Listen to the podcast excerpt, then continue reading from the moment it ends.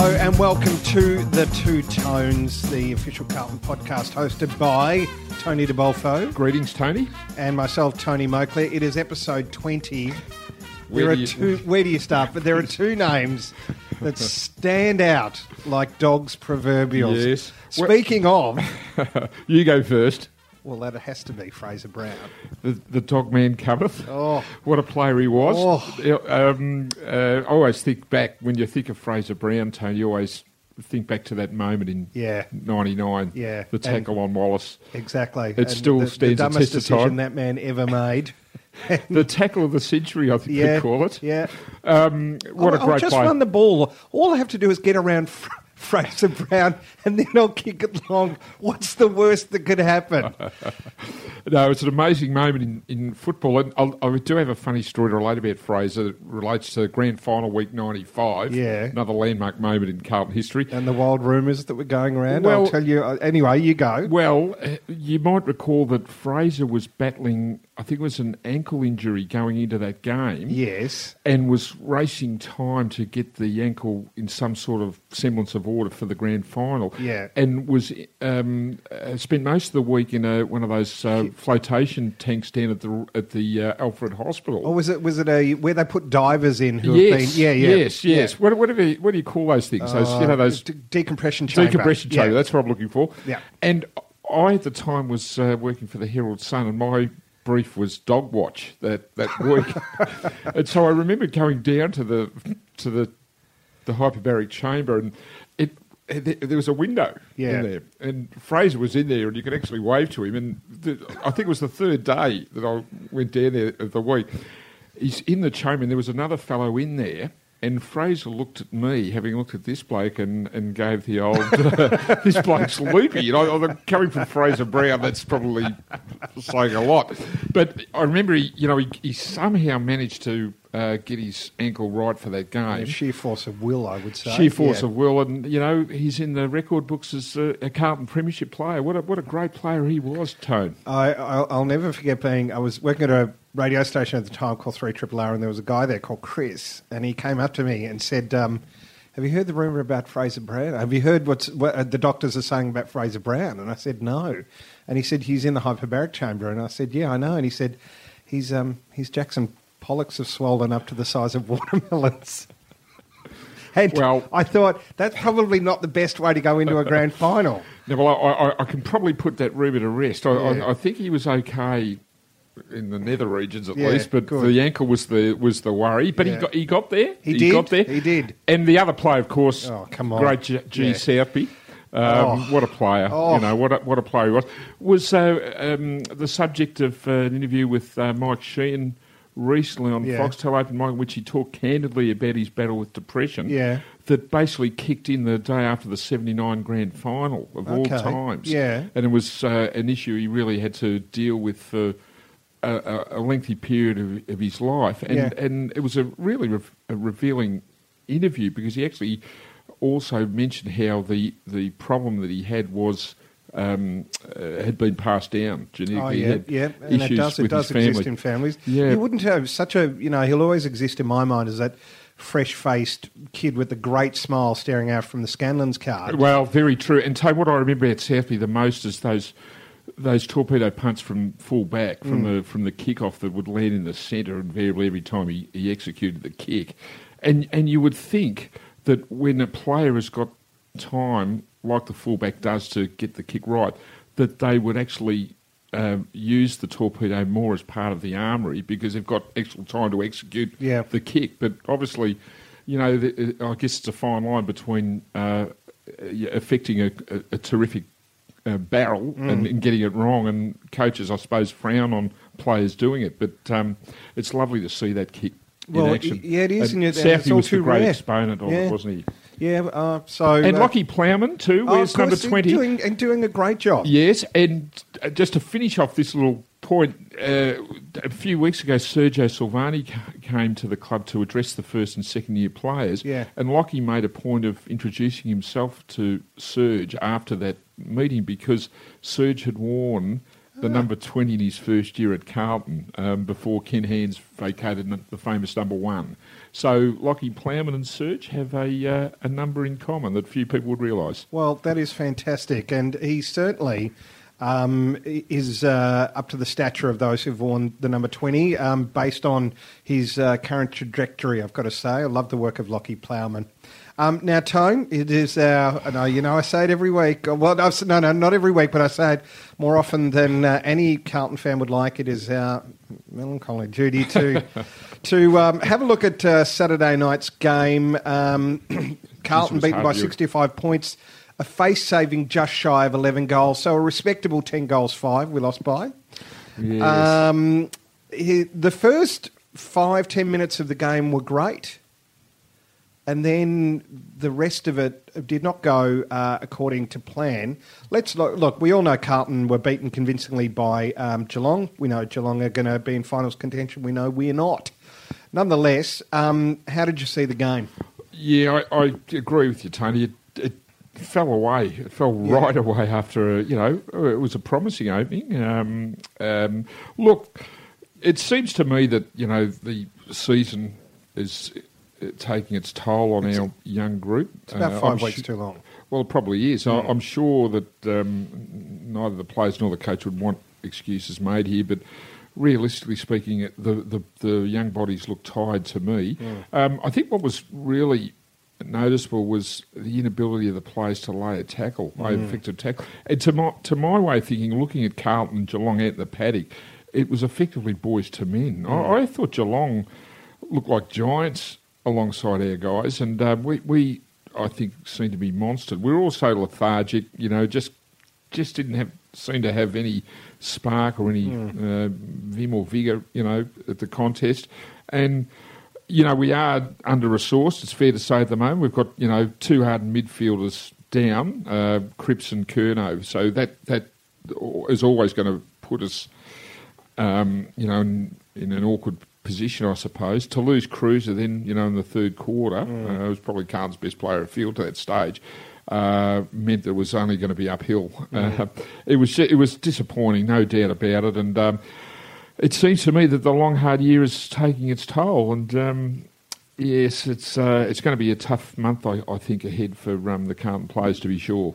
Yeah, I don't, I don't think anybody doubts that. Um, but uh, Tone, I did want to get your thoughts on the on the tackle on Kreuzer, and uh, there was you know, lots of everyone had an opinion on uh, on what would happen to Patrick Dangerfield in the event the MRP has decided he will get a week.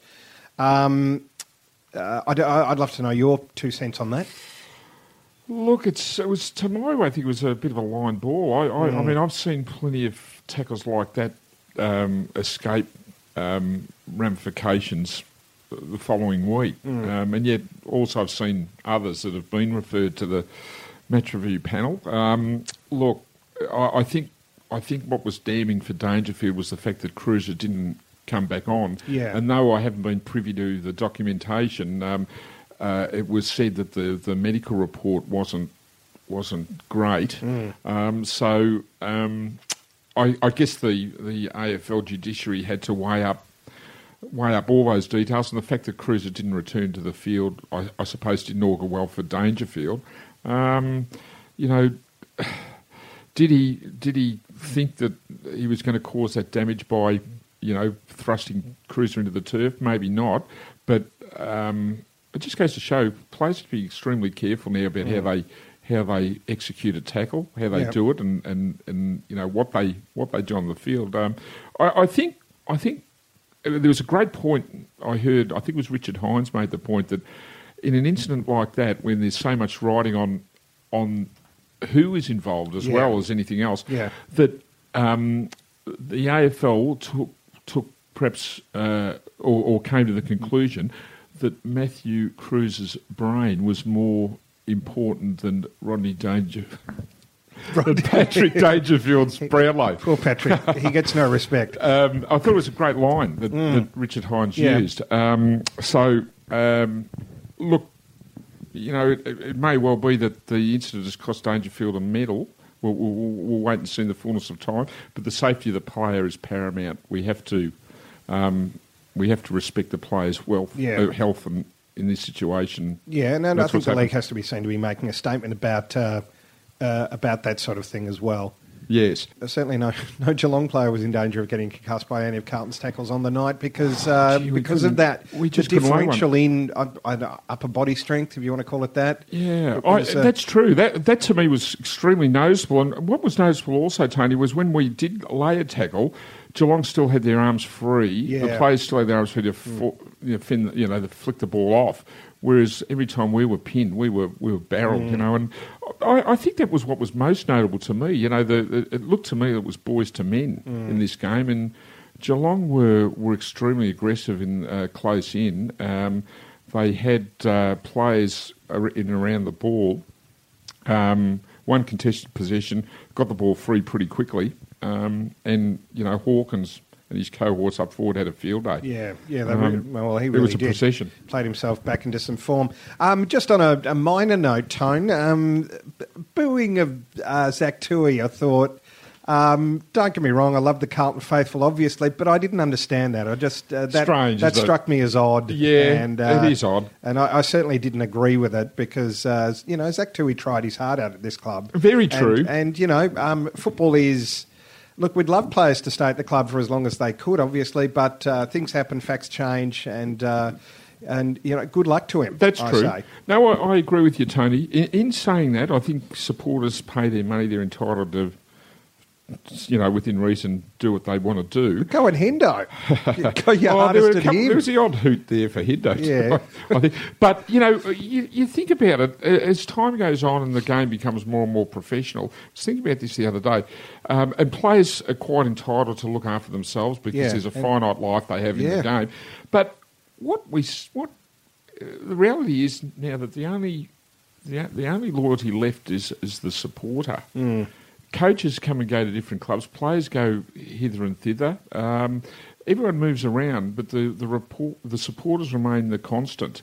And I suppose I can I can understand the rationale, but you know we don't know the story about why players like Zach and and Henderson left Carlton, but.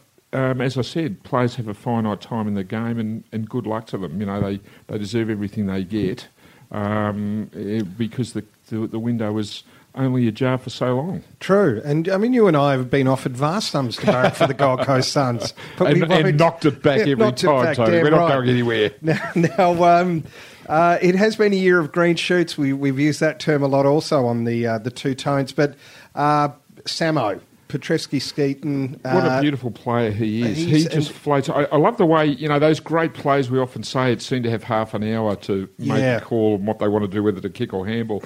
And he just looks totally at, at, at home, you know, uh, in the heat too. I mean, they're, they're pushing him into the, um, into the, into the pivot. Yeah. And um, he's really, really taking, taking the game on. And it's lovely to see a player as blessed with so much talent as, Samo Petrevski-Seton is to be given the opportunity to strut his stuff, you know, and that's he's had a great year, you know, and, Yeah. and all power to him, and and good on um, the coaches for um, you know, I guess uh, you know giving him this responsibility to really um, ply his craft and show what he's capable of. Yeah. I, I thought he was he was a magnificent performer for Carlton at the weekend, and there was another moment in the game too that um, you know you, in a in a bad bad uh, night for the club, um, these little things stand out. But the, the one hander that Charlie Curnow took on Oh, Lachie Henderson, Yes. you know, these little moments like that where you look back and you think that that's Yeah. that's the future there, and Yeah. um, and that heartens you no end. And uh,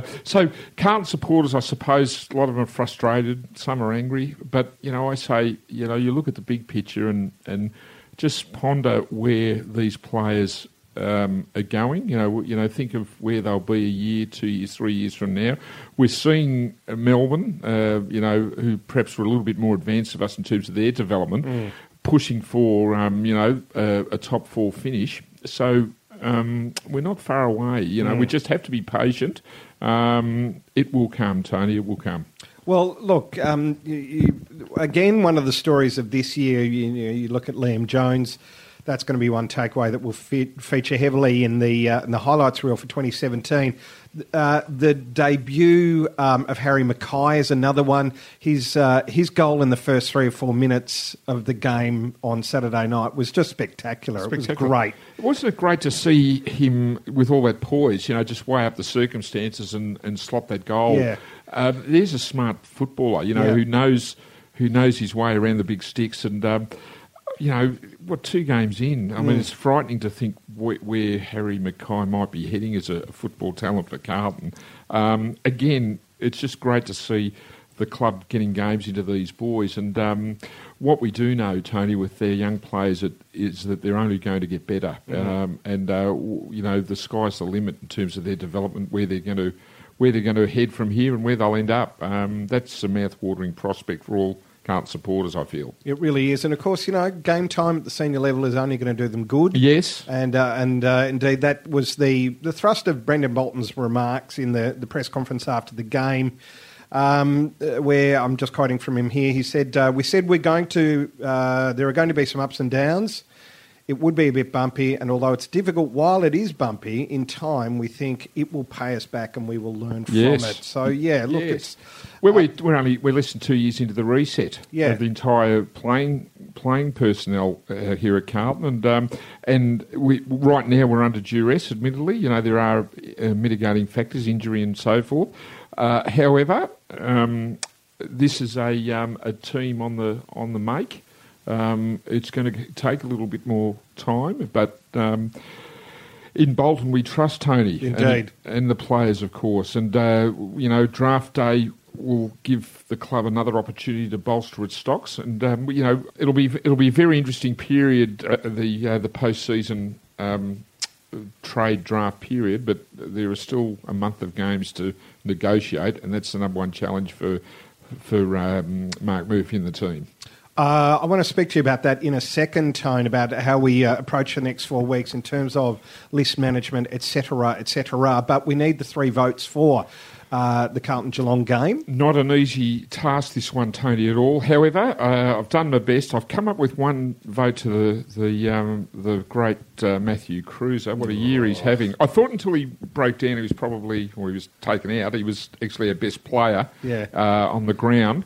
Two votes I gave to Big Levi. I thought Yeah. Levi was really clunking him again. Yeah. Kicking well, too. It was lovely Yes. to see him finish off his, uh, his good work. And three votes to the man that we spoke about earlier, um, Samo Petrevski-Seton. I Mm. thought, um, you know, what was a bad night for the club? He was probably one of the, the um, shining lights. Mm. And um, I think we just, we're just getting glimpses of um, the genius of Petrevski-Seton. Mm. He's only going to get better with every game that he plays. Yeah, what I like about him is his creativity under pressure, and you know the ball is in a very safe pair of hands. And that's a lot to save somebody in his first season. Very, very true. Doesn't panic when he gets the ball. Uh, it's such a glorious mover, and, and as you say, he's a capacity to weigh up the situation Yeah.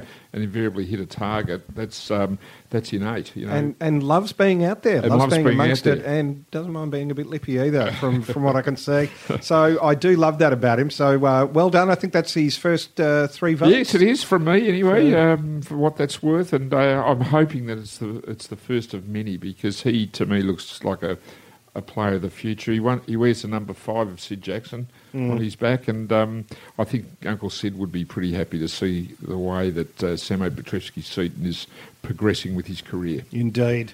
Now, Tone, uh, as I mentioned, the uh, we've got a run home of uh, is it four or five games now. I should Yes. know. Uh, it's four, four, four. I'm being reliably told by Grace.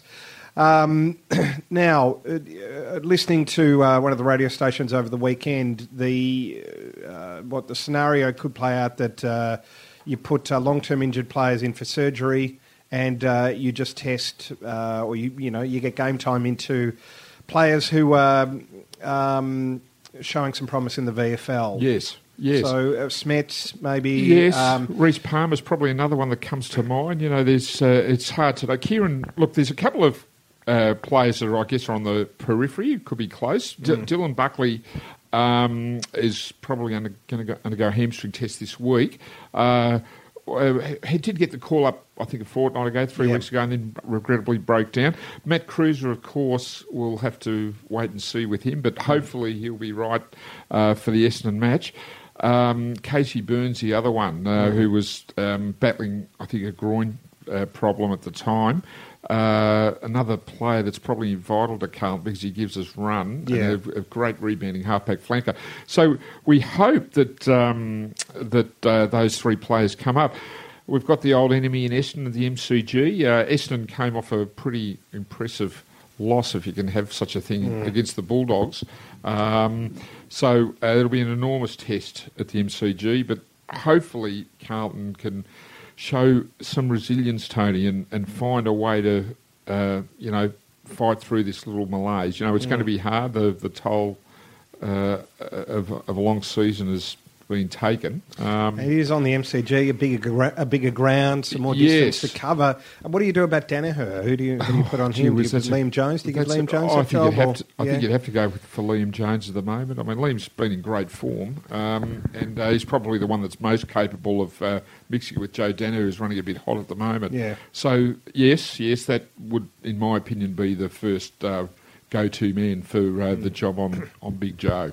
Well, look, um, beating uh, Essendon would certainly be a huge shot in the arm to Carlton. so we would uh, we would like to see that. Uh, I wonder if the, um, the the footy record will have a supplement um, covering the uh, the history of these two great teams. Tone, I'm not sure if they, they will, but um, I guess I've run, I've run out of puns, Tony. I guess you can find out when you rock up to the MCG at uh, 2.10, the old traditional game time on a Saturday, August the 5th at the MCG. the home of football, Tony, the, the People's Ground. It'll be great to be there, and hopefully the boys can um, do the right thing. We certainly hope so. Well, uh, uh, that's all we have time for today, unless Yes. there's anything else you wanted to add. I, I would only like to say that I had a lovely meeting with uh, um, a former Carlton player of yesteryear, Keith Ray, who Yeah. turned 100 last Sunday, Tone. Uh, played a few games. Brighton Diggins uh, gave him the nod for his first game in 1939, could you Wow. believe? And uh, unfortunately, his career was interrupted by his duties to king and country through the Second World War. He Yeah. served in the Navy for many years. Um, it was a great photo actually on the Carlton website for those who haven't seen it of, uh, of Keith in his um, Carlton Guernsey in front of a tent in Portsmouth in 1941, a military Oh. tent. Um, I asked him, I said, what happened to the Guernsey, Keith? He said, oh, I went down the Mediterranean on one of the ships. But a great fellow, 100 years young, all power to him. Uh, may there be many more for Keith Ray, one of the great Carlton people uh, in this club's illustrious history. Uh, he's not being tested this Friday. he, he's, he's, he's put his hand up, Keith, but uh, no, we've had to politely tell him um, no, we've got, we've no got the numbers. Yeah, great. All right, thank you for that, Tony DeBolfo. Thank you, Tone. Pleasure to be here. Thank you to our producer, Grace. This Thanks, has been uh, the Two Tones with Tony DeBolfo and myself, Tony Moakley. We'll catch you next week.